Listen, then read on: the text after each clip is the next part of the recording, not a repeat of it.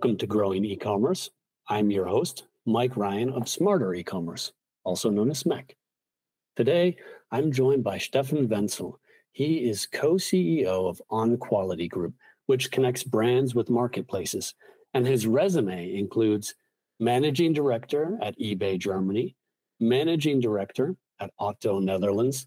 By the way, Otto Group clears 16 billion euros in revenue across 100 companies worldwide. And he ran e commerce and direct to consumer at the legendary racing and automotive manufacturer McLaren. We talk about all that. But today, for better or worse, we take specific aim at Temu and Shein. These companies are, if I may say so, loud but mysterious. So if you want to understand what's really going on at Shein and Temu, how they really operate, keep listening. We discuss their acquisition models, their logistics, and the user experience. And I learned a ton from Stefan. Remember, if you enjoy this podcast, please leave a review and share it with a friend, a coworker, or on social media. We really appreciate it. All right, there's a lot here. Let's get into it. So, Stefan, thanks so much for joining me this morning. Thanks for the invite, Mike. Nice. Absolutely. Why, why don't you get us started here? Tell us about yourself. What are what are your skills? What themes interest you?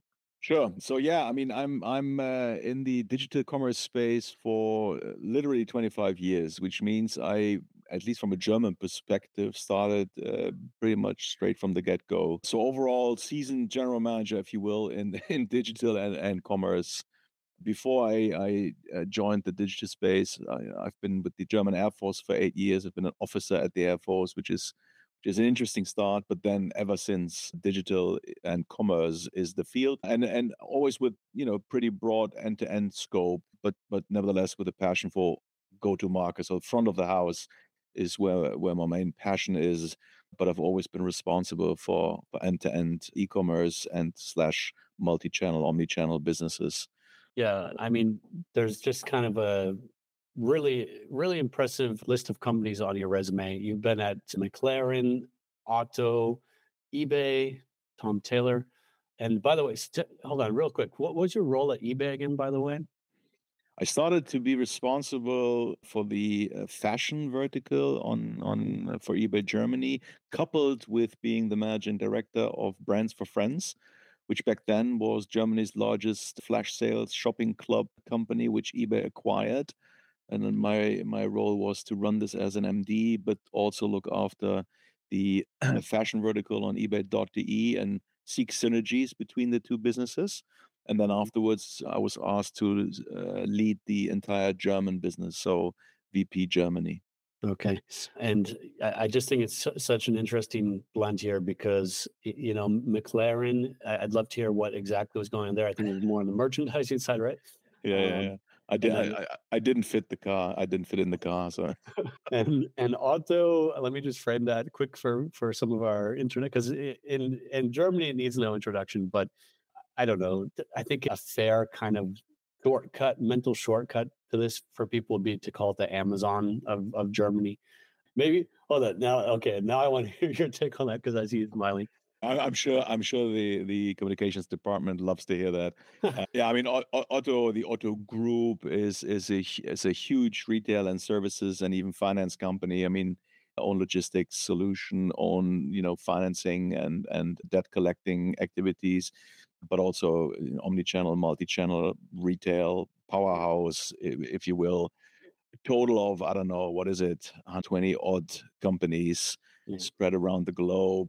Uh, a lot of retail brands, you know, Crate and Barrel, Freemans. I mean, they, they're they're companies part of the group that you know that are not you know visibly associated, but it's it's a it's a huge group of you know companies within the tip, I mean, historically uh, from the mail order distance selling space, but grew into being obviously focusing on e-commerce slash multi-channel, omni-channel, if you will. Yeah. Yeah, and I mean, here you just describe it like that. I think the mental shortcut is a bit is a bit lazy. So I'll side with Otto's comms department on this one. But yeah, yeah. Uh, I mean, I think there are quite a few quite a few businesses in Germany that grew out of that mail order branch into e-commerce. I think I think that was like a a, a path for a few a few of these large companies. Yeah, I mean Germany was was historically a very strong mail order. I mean back into the 18s some something. Yeah, I mean 1800 something. The first mail order catalog uh, was launched uh, down here. I mean it's what we liked at least for you know a long period of time. And of course, some said or think that mail order is somewhat, you know, kind of a groundwork that was easy to apply to e-commerce, which in fact is not true. I mean, there are similarities because you ship parcels, but that's about it.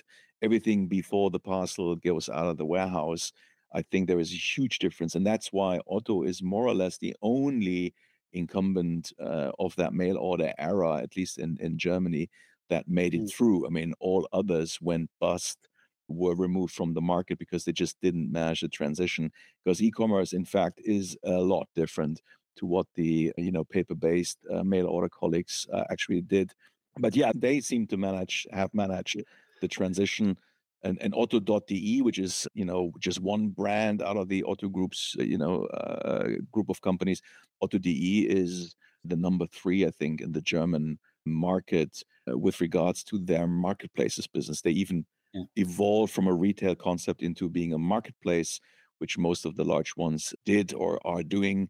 And they, I think, are now number three marketplace in, in, in Germany behind mm-hmm. Amazon uh, and eBay. Yeah, and maybe maybe it's that kind of marketplace side that gets I don't know for what just marketplaces are so in right now. But yeah, so that's yeah. quite interesting because you've got that that retail marketplace side, then that consumer to consumer marketplace with eBay, and a couple of brands. So maybe you could just walk us through some some highlights and lowlights from from that career. I mean, when I joined the e-commerce space in 1999, I mean everything was was new to most of you know the the players, and back then I had the first you know assignment, which was which was way larger than I, I should have taken. I mean, that was literally well punching above my weight, and I was uh, assigned to to kick off, launch, and scale the direct to consumer e-commerce channel for a fashion brand called Mexx M E X X. And I mean, if you have a chance, you know, young at young, young at age, to be responsible for the introduction of such a complete new business model within an existing brand, I mean, that was Mexx back then was kind of a second, you know, to to Esprit fashion, so mid market, mid segment, uh, you know, fashion brand, double digit growth. I mean. Uh, the heydays. I think it was close to a billion in in top line. So it was substantial for you know for a, a single brand, mono label brand, if you will. And, and and to be asked to to set something like this up at a point in time where this was really innovative or new to everybody, I mean, it was great. And this was where basically you started to to learn you know it the hard way and and you know by by just you know running into you know real life experience. No theory involved. Zero customers. Bring your own pen and we kicked this off out of a, an offsite you know office here in hamburg later on migrated the team to the headquarters in amsterdam drew responsibility to be you know head of you know all home shopping d2c b2b across europe it's great moved on to mclaren i mean what a prime brand what an experience to be asked to to build up and scale their D2C merchandise business. I had the pleasure to kick off the Lewis Hamilton fan club. I mean, I joined in winter 2006. It was prior to his very first season. We had lunch together. He was the apprentice, and a couple of months later, he was kicking kicking the back of then reigning world champion Fernando Alonso. I mean, it was all blood, sweat, tears, the magic. I mean, and to be to in, in that I mean, to be asked to do something like this in, in such a period of time for McLaren, where they were really gaining momentum, and we were able to leverage this whole, let's say, drive then commercially. I mean, fantastic, fantastic. I had no interest uh, in Formula One. I'm not a petrolhead by any stretch, but brand is kind of always what what intrigued me. I mean, I'm a label kid myself. I, I loved brands. I mean, since I mean, for as much for as long as I can think, I was always fascinated by brands, loved to engage with brands, and and I mean that started to be a, somewhat a golden thread in in my career. And McLaren definitely a showcase for an ever evolving brand because imagine they're changing title sponsors every other year, and then the brand somewhat changes entirely, but not fully it's like, I mean, t- to see this unfold back then with the title sponsor being Vodafone, uh, they just came out of the West cigarettes era and moved into Vodafone. I mean, from silver black, you know, into a Vodafone bright orange, uh, you know, I mean, to see the transformation of a brand and then see it kick in also commercially being applied and then leveraged is is I mean, it's fascinating. And the last example in terms of you know uh, intriguing experiences or great experiences, uh, in fact, was uh, with with the Otto Group, uh, a small subsidiary in the Netherlands. You know, struggling in the transition from mail order to e-commerce. So I got asked, I mean, they asked me whether you know um, I would be willing to help to turn this around. And and of course, it's very difficult. I mean, culturally difficult from catalog to to pure online, commercially difficult. I mean, Otto as a brand in the Netherlands. I mean, even the name is a is is a challenge, right?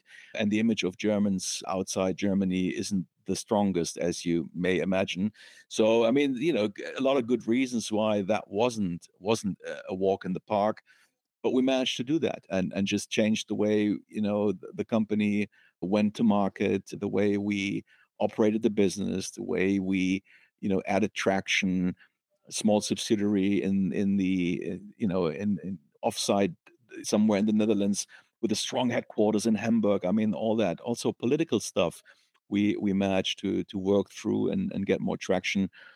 I mean, looking back, this is all great. But every assignment had, of course, great learnings and and and upsides in it but not only upsides. I mean, obviously, it's always uh, a bag full of challenges that comes with it as well.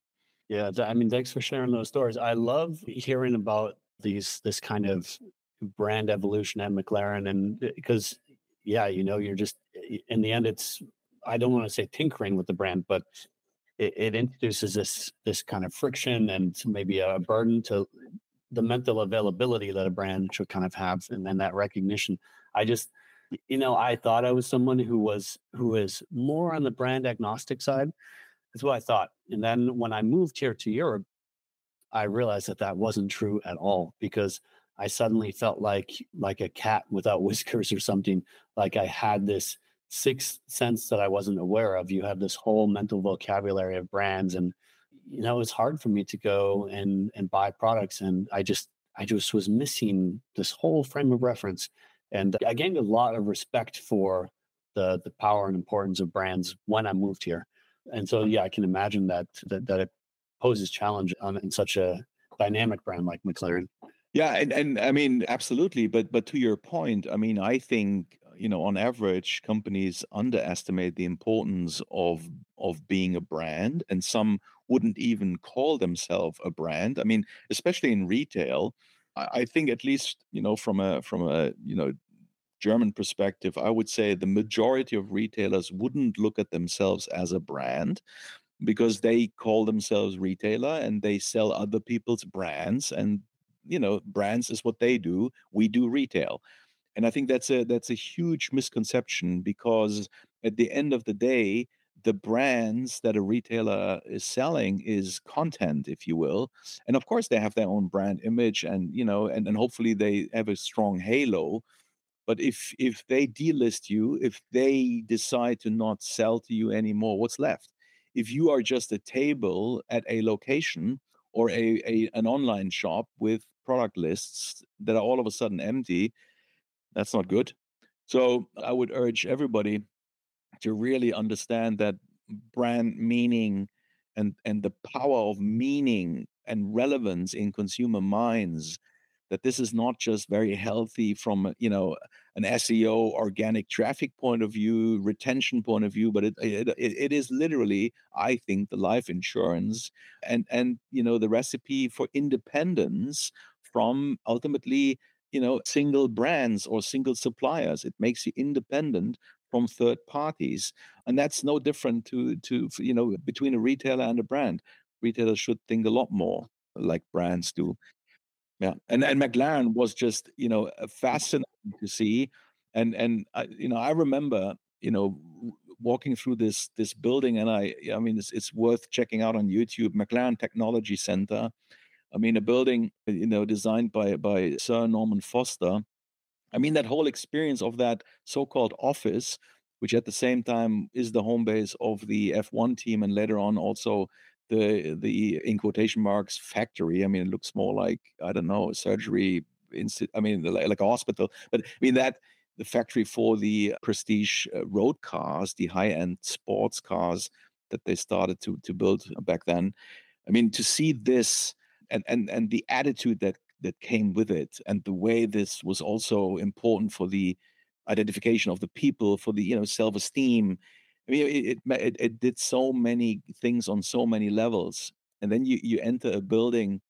I don't know over here, f- f- even from brands, and and you and you just see the headquarters, and and and you just know it's not a brand.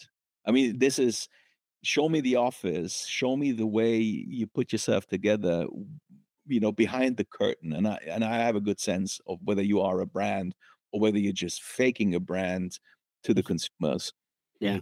Point points well taken, and, particularly, yeah, you're right about about retailers. A, a, lot of them, they just don't have that interest. It's it's hard it's hard work building a brand. You're not going to see that immediate return, and I think a lot of retailers do get sucked into just these these very immediate feedback loops that that you see with performance marketing channels and it, you know to, it all comes back to that point of what you said independence because there you you end up you know there's the yeah how your relationship is with your vendors and the kind of situations you can find yourself in there because you know vendors are going to have expectations of you what kind of volume you're doing stuff like that this will affect your pricing and what's going to affect your margin and so on.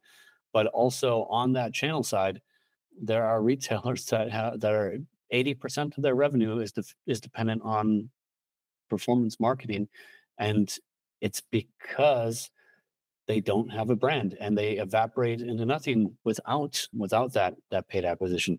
And by the way, I'm somebody who works in paid acquisition, but I just think I think we need to think sometimes a little a little bigger than that. I mean, there's nothing wrong with paid acquisition. In fact, I mean, it's it's inevitable that you need to pay to acquire new customers, but you need to understand that the value lies within the existing customers because you want you know a digression of marketing costs in consecutive orders. So i mean the first order the, the acquisition order is what you pay for and then mm-hmm. ideally you know you you create a long relationship and you foster you know purchasing behavior on the back of this initial acquisition that drives your margin and hence the lifetime and you know the contribution margin from that lifetime relationship that you have with the acquired customer.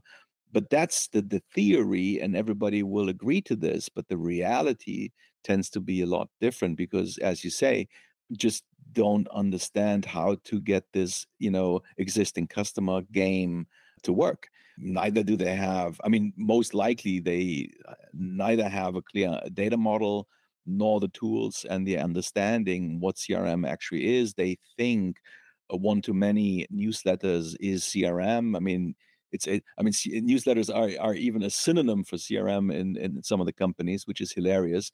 But that's where, of course, a huge lever is with regards to profitability. I mean, you know, uh, acquiring traffic through paid traffic for acquisition is, I would say, you should be, you know, minimizing this to the degree possible and and and just make sure that you the cohorts you bring into the company are healthy and big enough to get that CRM flywheel in motion. It's it's a form of art, and of course, organic traffic and you know purchase reap rates that all gets triggered and and and supported by great experiences by relevancy you know by by doing a good job towards your consumer acquisition is relatively easy you just need a budget but crm is means you have to be able to deliver meaning and relevance it's a lot harder but that's where I think success and, and failure ultimately is determined. Perfectly stated. And I'm going to use this as a slightly awkward transition to, well, because I, I'm curious on the back of everything you just said, there's a there's a company that for better or worse has occupied a lot of attention lately also from from both of us that company is Temu or Temu as we uh, say in the German speaking area but yeah, I mean, as we're recording this, the the Super Bowl just happened, and actually, I think we'll get a quick turnaround on this episode. But the Super Bowl just happened, and and Temu had I think like five ads at the Super Bowl. They're spending estimates from Goldman Sachs and JP Morgan differ slightly, but they're probably spending on the order of 3 billion US dollars just in the US, not globally. And that's on, yeah, mostly meta ads, Google ads. And I'm just, I'm just bewildered by this strange company. So maybe you could tell us what's going on with Temu. How do you see what's happening here? Yeah, in, indeed. I mean, at least within our bubble, and and I think more and more even outside our bubble, this is this is a hot topic, and it kind of started with Shein, and you know we, we can discuss this uh, in a moment. But I mean, Shein is is another, let's say, Chinese originated playbook under the headline of consumer to manufacturer, if you will. I mean, that's kind of how how this started to to emerge, but uh, Temu is a Shanghai based subsidiary of PDD. PDD is more known for their biggest asset, Pinduoduo, which is obviously a huge success 30-ish billion in US dollar revenue in, in China. 140 billion in you know market cap. I mean, it's a, it's a yeah a strong playbook. They outperform now in terms of market value even Alibaba. So it's a it's a serious parent company. And that parent company, PDD, kicked in or kicked off Temu as a non Chinese offering. And they started uh, in the US in, in 2022 and, and then continued their expansion into Europe only in April of last year. So, April 2023, they, they went outside then the US. And ever since, I mean, this is this is a playbook that unfolds rapidly. And all the numbers that you see and you never know what's true. I mean obviously everybody's estimating and so I, I, think everything that you that you read you have to take it you know with a grain of salt but, but genuinely speaking i mean three to five billion in advertising spend is is mind-blowing. They they have a, an adoption i think there was a data point I, I think even in your report i'm not sure but 20% of us you know citizens placed an order only in september 20% they just had a had a study a couple of weeks ago in Germany that 26% of all Germans have tried Temu over the last six months. They have traffic on the level of Walmart by now, so it's 500-ish million per month on on on traffic, hundreds of millions of of or eh, nearly 100 million of active app users, which is three-digit, four-digit growth. I mean, whatever you look at, it's like Jesus, this is really, really crazy in terms of, I mean, imagine from from early 23 until today, you know, 25, 26% of, of adoption or at least one-time usage in, in a large, you know, market like like Germany. They are number four already in the in the German marketplaces scene. So Amazon, eBay, Otto, and then number four is already Temu after such a short period of time. Huge investment in marketing but not only that, I mean, obviously they do a lot of things slightly different to what you know the Amazons and and the eBays of the of this world did so far. Although the comparison isn't right, we'll talk about maybe Wish and, and other you know more comparable playbooks. But this is absolutely a player. Shein and Temu are at least two players that came along over the last one to two years Shein slightly longer in the market. 2008 they launched, but both entered the stage big time, are fighting each other, throwing big buckets of, of advertising dollars around, but they also break patterns of retail as we knew it or e-commerce as we knew it, which is of course uh, something everybody should look at. Yeah, that's a that's a great overview and intro in, intro to to this company, and it's it it really is astonishing. I mean, because they it's like they just turned on a switch. You, you, know the brand didn't exist if you can call it a brand. The company didn't exist and like say what you will about about Shein they like to remind people that they've been around for something like 10 years and then they got into this um, scaling mode and kind of redefining fast fashion. Uh, we can maybe talk about that in a minute again with this as you mentioned c to m model but but team yeah okay it's it's it's on the back of of PDD, but but it's it's just mind blowing. It's a market entry like nothing I'm aware of in my in my limited knowledge of of commercial history. I've never really seen or heard of something like this. It's because you know there's not like a zero to sixty or zero to 100 kilometers per hour. it, it's more like a rocket. Like everyone says, oh, it's taking off like a rocket. This is really it. It just it's a vertical ascent. It's insane. Yeah, I mean the I mean C2M is, is more associated to Shein and, and I'll explain sure. in a moment what why that is. I mean Temu started as a marketplace from the get-go and different to Shein who started with a focus on fashion. Temu uh, out of the gate basically uh, started as a multi-category playbook, not as yeah. broad as Amazon, but but relatively broad. So is yeah. is, is multi-category play. I mean, and and and the key success or one of the key success factors definitely is that I mean any any marketplace uh, needs liquidity both on the demand and the supply and the supply side for so-called network effects to kick in. And the network effect means uh, that from a user point of view, or or that you know the the the law of physics are the more usage there is, the more sorry, the more users there are, the more value usage gets.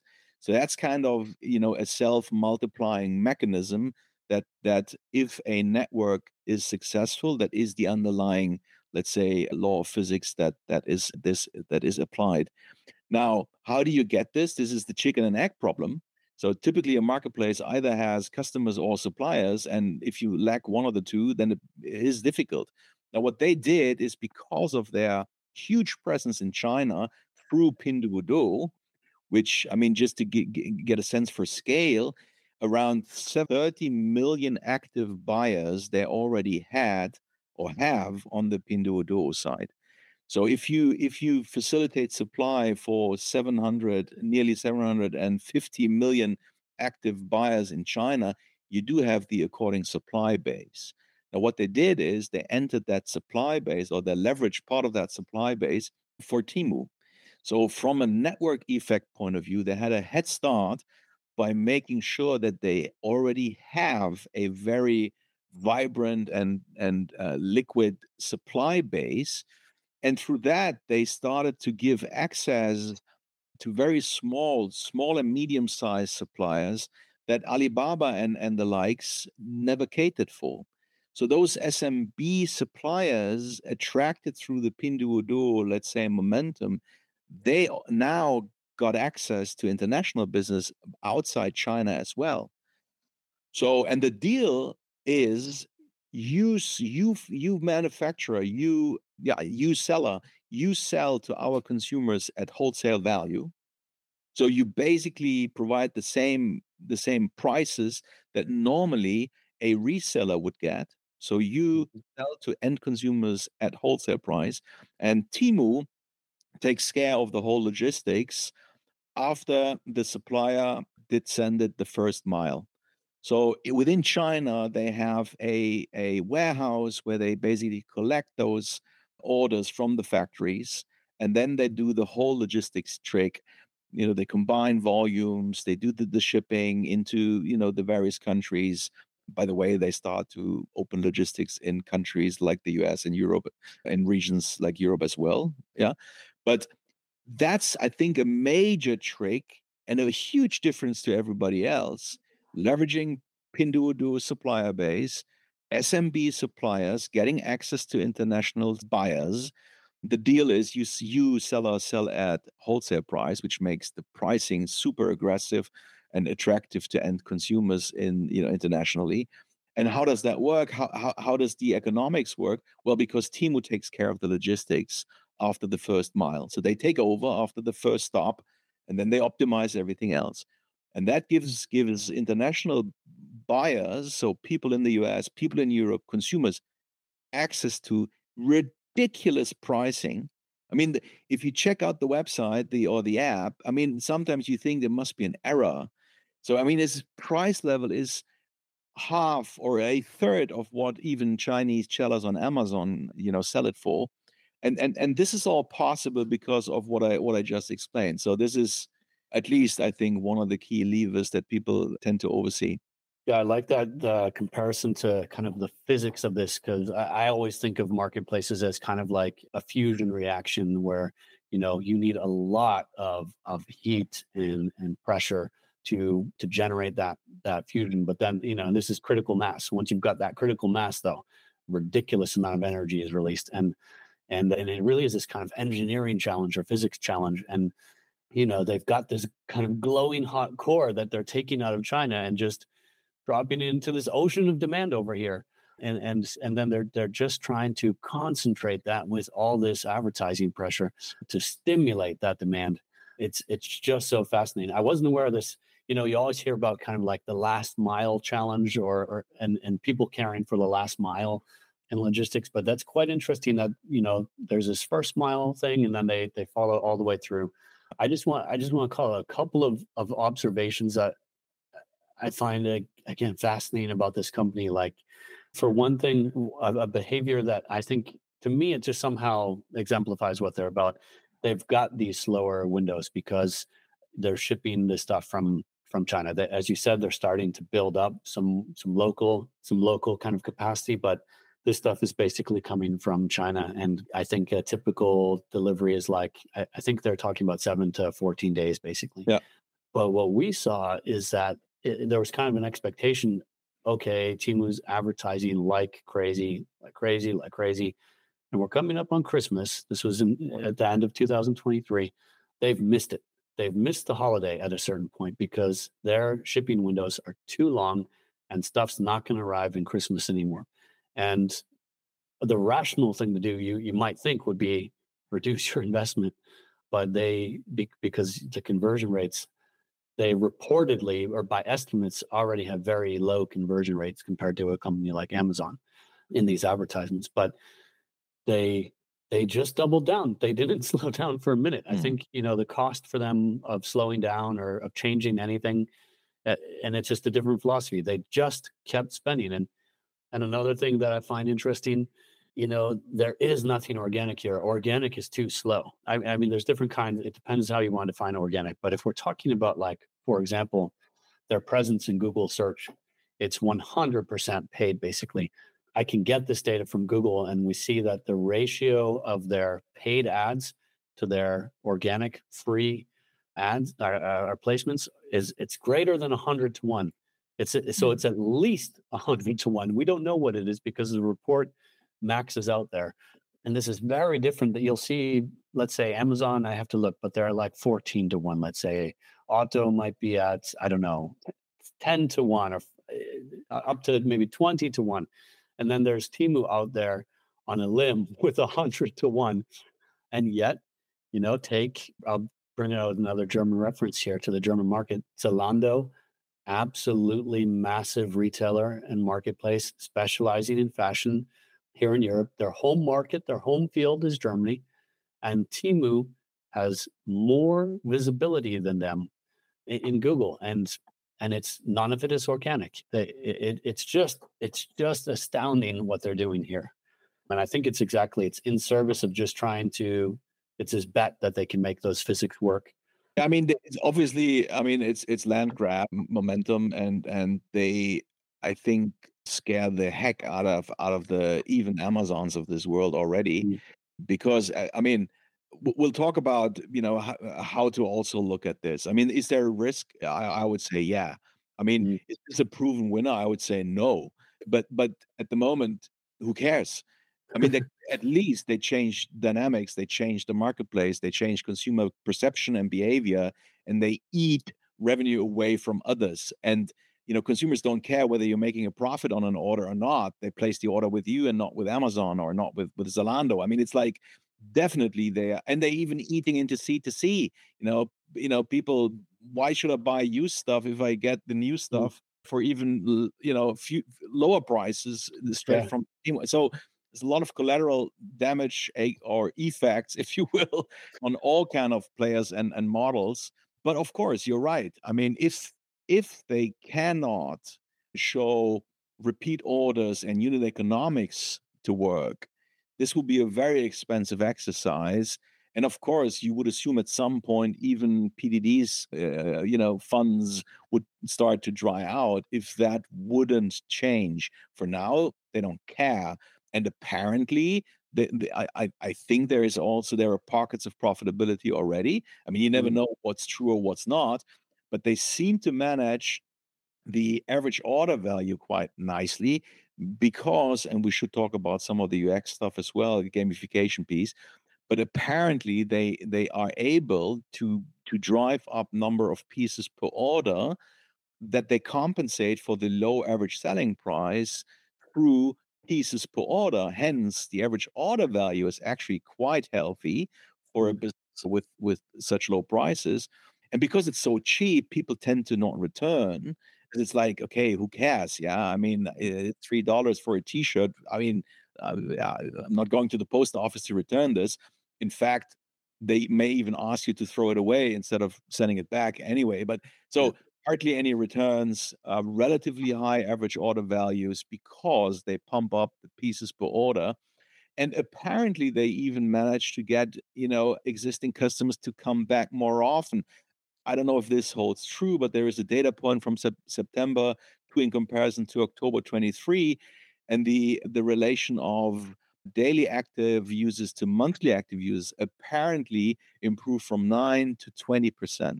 That's a okay. massive improvement mm. on recurring activity. Now, if that was true, it would show that people actually appreciated the experience more than you and I may think. And if that was true, it would also indicate that there is a potential unit economics playbook starting to unfold.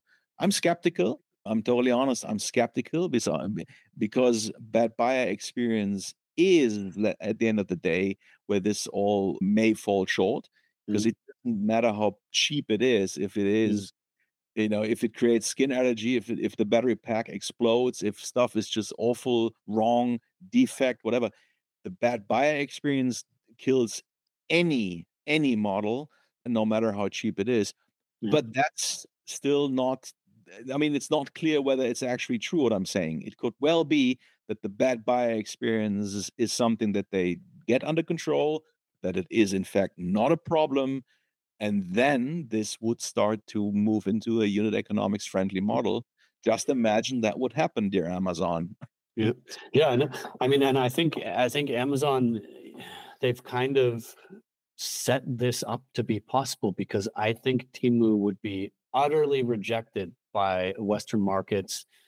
I don't know. I'm just going to say five years ago that that share of of Chinese sellers on Amazon has gotten higher and higher and higher. What is it, sixty percent or something? So it's already it's already a Chinese seller dominated platform as well. Yeah. Yeah, absolutely absolutely. And I think people have just they've gotten familiar with the quality. They've they've just wrapped their heads around this. They've kind of made peace with it. Um, and you, you know now it's more possible for something like Temu to occur. And, and it's sort of an opposite playbook that Temu is running to Amazon because, you know, Amazon, at least historically, they started out with Western sellers and then they gradually brought on more and more Chinese sellers into the marketplace. It's a little different when they launch in countries here in Europe that those Chinese sellers are already there, and often they'll kind of seed with a lot of Chinese sellers. Um, these these new European or relatively new, like um, Netherlands, for example, or, or Sweden. That's how it played out there. But but at, at point being, it's sort of opposite with Temu. They started with 100% Chinese sellers, and now they're looking at onboarding Western sellers. And I think that this, I, I, I'm I'm wondering if you think that Western sellers will take up this offer but I think this could be really important to to the next phase of that of that market. Yeah, I mean, I think the the interesting piece here is, and I, I said it in, in a few articles already uh, two or three years ago. The problem with existing marketplaces, at least over here, is most of them started as retailers. I mean, eBay is the only exception, but Amazon, Otto, Zalando, About You, they all started as being as retailers and then mm-hmm. they added a marketplaces component to mm-hmm. their model for, for obvious reasons and that started to scale nicely and it has i mean a larger share for some of those players already than their own retail business having said that it's still those are still companies that are in essence very retail and hence consumer focused now Temu, for example came along from from the opposite uh, direction. So they are a let's say seller and supply uh, centered playbook by giving SMB suppliers access to international audiences by making sure that they have the same income as before when they did wholesale. And then any discount activity that Temu puts on top of it is at the at the expense of Temu. So the so the seller doesn't even need to worry about squeezing further profits by by through discount actions and, and promotions and sort of thing. So I mean this is if you think about it, this is a very I wouldn't call it it's not seller friendly. I mean they're not, mm. you know, then that at the end they may not care at all, but it's it's still a seller, a more seller centric approach because they start to look at supply and and and and what sellers do I need to actually develop a proposition for consumers that is absolutely killing it. And mm. this is what they achieve by thinking differently and looking at this through the eyes of supply, logistics, and the seller base to present an offering to consumers that is that uh, that has been so far not not not met by anyone. Mm. And Amazon sells the same products for twice the price, because of the way that they integrate those sellers. It's a completely different relationship that Temu started to to build out. And I'm very curious to what extent a European or Western, let's say, manufacturers slash sellers, to what extent they they will adopt. At the end of the day, if you look at it through their eyes, if you get the same buck than before, so you get your normal wholesale margin, and then you ship it to a warehouse near you, and then everything else is taken care of by Temu and any discount that they give is at their expense and you had you you did your margin and you get high volume and good payment terms what's not to like about it? Yeah it's that's a it's a good point. I'm wondering um, and it's also about yeah that Temu really is this pure marketplace it's true those are are rather rare now but i'm, I'm wondering if we'll see like you know, there's Amazon Basics. If you're searching for batteries or a USB cable or something, you'll see the Amazon Basics, and then there are other brands. But I'm just wondering if we're going to see Temu Basics rolling out one time. Let's see. I think the temptation must be there, but I don't want to just talk about Temu. Let's talk about Shein a bit too. Uh, hold on, I've got one real quick question. Why didn't this work for AliExpress? Because Ali, Alibaba, I see, I see this as similar. Ali, Alibaba is, is massively successful Chinese e-commerce company. They tried to localize into some Western markets and they never took off. Is it is it just a matter of budget or why wouldn't this work for AliExpress or Wish? They all look the same but are very different. I would say the most comparable maybe is AliExpress, but even they are very different, especially with regards to that supplier base. So that playbook, as I explained, of going into SMB, hence have very aggressive pricing and then give those people access to volume and end consumers with no logistical hassle. That's nothing AliExpress is, at least at the moment, capable of doing. Neither ever did they. So it's a more, let's say, professionalized, you know, SMB, uh, sorry, larger enterprise kind of uh, supplier uh, playbook that they have with different cost structure behind it. So I think there is a there is a difference in that, let's say, logistics supply uh, playbook. When you look at Wish, they never had any integration. I mean, that was basically a curation on top of AliExpress, if you will. I mean, those were smart guys from from the US.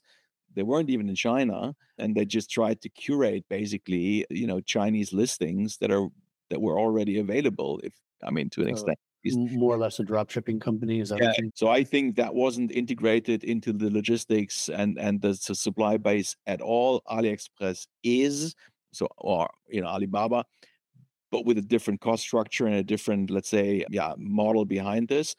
And I think if you couple the the supply and logistics approach that I explained and couple that with you know a deep and aggressive investment strategy in terms of you know buying market share, being very pre- overly present, I think the combination of those two make a big difference.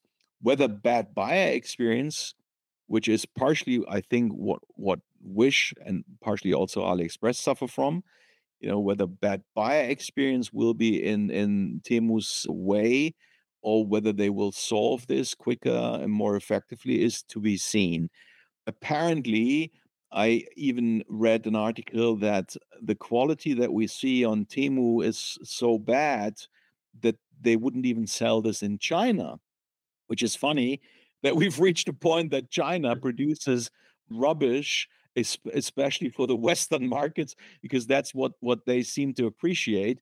Now, if that was true, and you never know, as I said, I mean, it could be a funny anecdote somebody made up, but if I mean, if that was true, even then you can imagine how easy it is for Temu to change quality levels and say, listen, you don't need to eat this stuff. Mm. we can serve you better quality. And and I would not underestimate the ability of those companies to understand what's needed and if there is a business case to to scale up quality or reduce you know delivery lead times whatever you know moves the needle i would be very uh, conscious or I, I would make a bet that they are able to pull this off.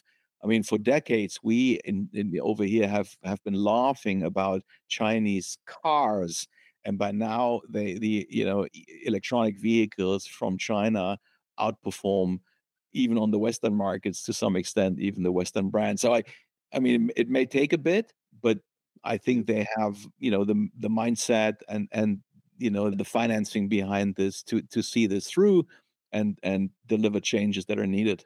Well, thank you. Thank you for those notes. That really clarified that a bit for me. So I appreciate it. Now let's talk about another business model. And I know I don't want to keep you too long. So, but let's talk about Shein because there's a lot of I would say false equivalency between these two. Like they're often kind of considered like twin siblings or something and, and kind of fighting each other. There's the lawsuits and so on. And it, it makes for good headlines. But let's get back because everyone knows D2C and, and people know consumer to consumer marketplaces. But so what is consumer to manufacturer? Because I know it's nothing new to you, but I think a lot of people don't know that much about the business model. How does Shein work? Yeah. So Shein is, if you will, a H&M on steroids or a Zara on steroids. So what they what they did is they've taken the idea of a fully vertically integrated approach, which means I am the brand, I own factories, and I produce my own goods to get the full margin. And then basically through a direct to consumer model, ship it directly and sell it directly to, to my consumers. They've taken this model the next step. They don't own factories. What they did is they built up an, uh, a huge network of uh, factories which are directly integrated into Shein's ERP systems and in, in, into their backend. And what happens is Shein, through amongst other things, but also leveraging AI, Shein understands demand in in the market so they they listen to social they try to understand signals that they see in social media in their own app on their own products. They try to get those signals in uh, with regards to what's hot designs colors shapes forms whatever it may be. And then they take those signals and they create products to serve those signals within a, a few working days.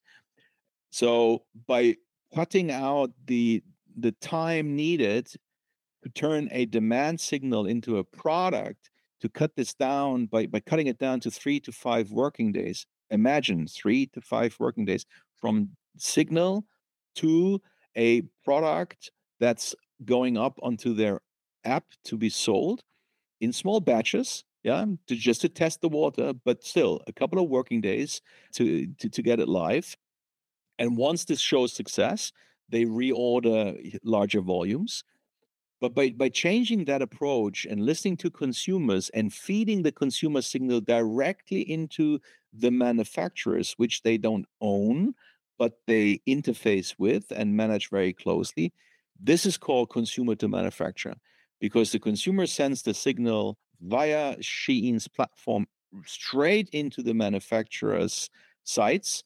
They can bid to to basically take the production so they can apply to now build the product and and and then ship it as well.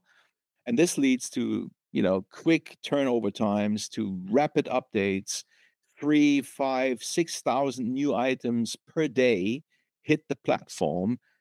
And they all if things go according to the plan they all are closer to to any demand out there than zara or h&m could possibly do it. I mean zara is great already in copying demands and being being quick, but they have a huge retail base.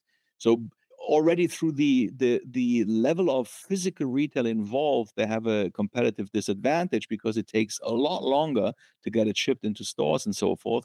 While Shein is already alive and kicking uh, on their digital, you know, points of sale, especially their app. That's a huge, huge shift, and and and basically the the, the next level after uh, D2C, this is C to M. Yeah, thanks for that uh, very lucid explanation. And yeah, I mean, I've I've heard numbers as high as ten thousand new items a day. Yeah, I. I, mean the numbers fluctuate three, five, six, maybe ten by now. Yeah, yeah, it's it's it's pretty mind blowing. And by the way, yeah. the other end of sustainability on the sustainability scale, but that's a different subject. Yeah. Yeah, for sure. I, and worth mentioning, I yeah, the textiles textiles I think are like something like ten percent of of carbon of the carbon footprint, yeah. the global carbon footprint. But it's it's just stunning. Uh, the experience as a as a consumer, as a user, it is kind of intoxicating. This endless variety and and you do need to act fast. There's a lot of FOMO too because there's I think people don't necessarily realize that there's this algorithm behind the scenes and maybe it'll get reordered in a larger batch or not. But people will have the experience they're putting something in their cart, they waited too long, it's sold out and it's never coming back. So I think it also it encourages impulse buys. And unlike Temu, which is just yeah, there is word of mouth effect to a certain extent with Temu, but Shein has achieved this genuine kind of virality in social, and maybe there's probably I'm sure paid influencers out there as well, but they have gotten this really effective word of mouth presence built up, and you'll see that you know users are uploading a lot of their own photos and very detailed reviews and stuff like that, and it's just this very engaged kind of of user base. It strikes me. So yeah, absolutely. That, yeah.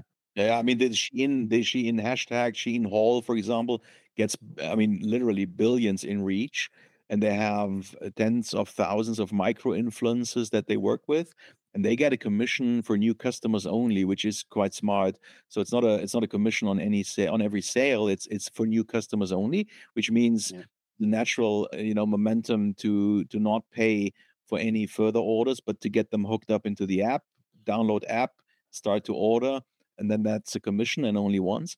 So the micro influencers get huge reach because those hashtags are so successful, and then they then they get a commission on new customers, and of course they get you know goods free of charge, which obviously they love. Young people, you know, love that. So this is this is a nice you know it's not overly complicated, but it's a nice flywheel that they managed to to not only implement implement but also scale big big time. I mean, they are, I think, still the number one brand on on most social outlets. So they outperform even you know well-known brands like Gucci or Prada or whatever. I mean, they outperform most all Nike. I mean, they outperform them all in terms of you know virality, uh, virality, and, and you know uh, you know the hashtags being used. This is this is pretty pretty impressive. And just a last sentence on that UX piece. The user experience of both Shein and, and Temu is irritating to at least the Western eye. But don't be fooled. This is not just you know a cultural clash. You know there is more to it. So one one phenomenon is that the, the, the user experience is, is slightly overloading uh, so your brain is super busy. I mean, it's constantly something pops up. There is a, you know, uh, a game, you know, it's something you need to move and and and click and and and you get you know micro re- rewards with every other click and you know free this, do this. So there's a there is a cognitive overload, which which which there is a research was was published a couple of weeks ago on this. So that that cognitive overload removes your negative emotions that you may have. So it rem- you're so busy, you can't even reflect how much you you may dislike it. That's number one. And then because of all those small, you know, benefits and and you know gifts that you're getting, the second phenomenon is that they pretty early on in the process trigger dopamine. You know, and this means that you start to become trigger happy. You want to place that order. So it's a psychological trick, if you will, and it looks yes, yeah, it looks very obvious when you you know when you when you browse the app or or the sh- the, the the shop, but it is it is by design making you feel delighted, making you you know want to place an order. That's why the average baskets are so high because you you add five more products than you rationally would have had but you're completely on dopamine which is that hormone that you know is is uh, the one that kicks in when we feel good when we feel lucky when we you know when we're trying to reward ourselves. And that's those are two two mechanisms. Remove bad feelings kick in dopamine you know to make you place orders very very early on these are two very different things to to western e-commerce we do search engine optimization and conversion optimization. I mean, that's what we do all day. And then in the shop, we try to make sure that you don't lose, uh, we're not losing you out of the funnel. So it's a conversion optimization that we grew up with. They think about this very differently. They seek dopamine, they seek rewards, they seek basically engagement. And through that, they drive uh, more cons- consumption than you rationally would have had placed. Is that a good thing? different debate, but it's at least a phenomenon to be aware of.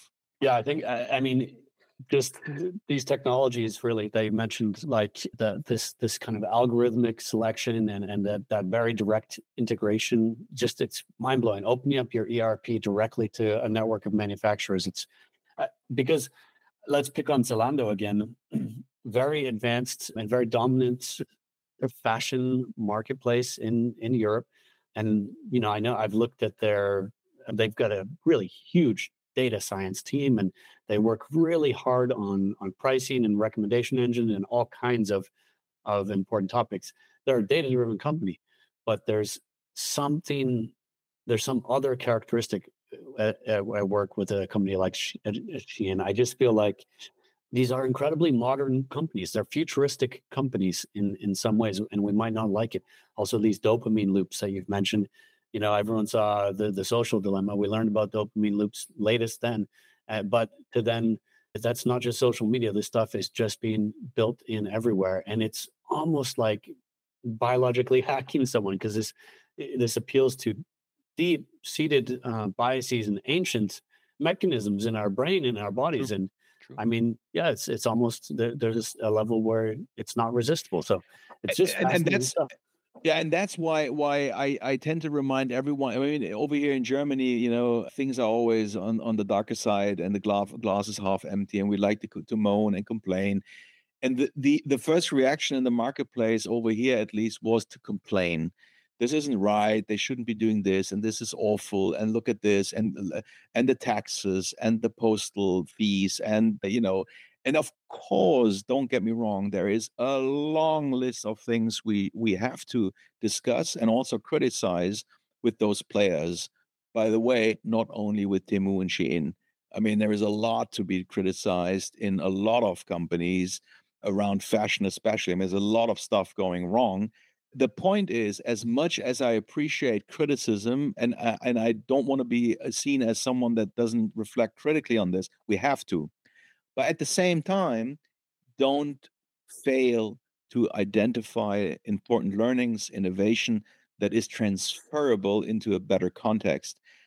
So I, I, I would i would spend most of my energy not on the complaining piece but in in fact on so what is in there that I can learn from, I can I can take and apply it in a in a more I don't know economically or environmentally sensible fashion. Do something good with the innovation that you can see. Don't stop at the level of complaining and pointing fingers at a new competitor.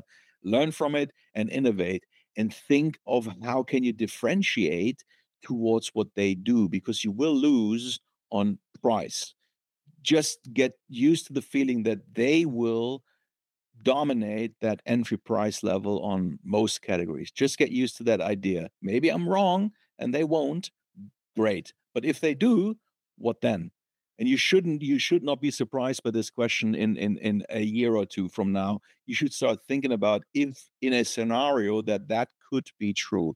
So what's your differentiating innovation? Against companies that that will outperform you on price whatever you do. That's how i would look at this yeah. Well that you know i i wanted to ask you a final lightning round question. Imagine you're still at like otto or ebay or Tom Tailor uh, and and how would you think about about these companies today? But i think you just brilliantly answered yeah. that and i think it's a great note to end on. I've also kept you too long. So i want to thank you for sharing your time your intelligence your experience with us. I really appreciate it so before I let you go, where can we find you? Anything, any projects you want to plug? Anything you want to shout out? Well, I mean, I have a couple of things, uh, you know, going on in parallel. So I I support a company called On Quality. So that's a leading integrator for brands that try to succeed on marketplaces, is software and services. And I'm co-CEO of that company. That keeps me busy for a good part of, of the day. And anybody who wants, as a brand, who wants to scale Europe Europe wide, 20 markets, 100 platforms, anybody who wants to enter that complex world and need support, of course, feel free to reach out. But besides that, I'm also as a you know busy as a consultant and advisor to, to founders and C-level executives navigating basically commerce strategies, go to markets. That's something uh, I'm always uh, you know willing to to be uh, you know sparring people, helping you know to to make sense of strategies moving forward. And last but not least, I'm a I'm a keynote speaker and a podcast host. So anybody fancying, uh, you know, to book me as a speaker on the next event, it's not just D2C or C2M. You know, it's it's all things digital. What goes on in the space. As also, you know, appreciate basically anybody who wants to discuss a topic. LinkedIn is is our friend. Reach out. Delighted to continue conversations. Yeah, well, I think for everyone listening, it's it's abundantly clear ju- just the depth of experience and insight that you bring. Great, great person to have on your team as a you know great great ally to have as a consultant or in any regard as a keynote speaker. I've loved speaking with you. Thank you again, and we'll see you around on on LinkedIn and elsewhere. Thanks, Mike. Have a good day. Thanks for listening to Growing E-commerce. And if you enjoyed this podcast, please consider sharing it with coworkers, friends or within your professional network. We really appreciate it. This podcast is produced by Smarter E-commerce, also known as SMEC. To learn more, visit smarter-ecommerce.com.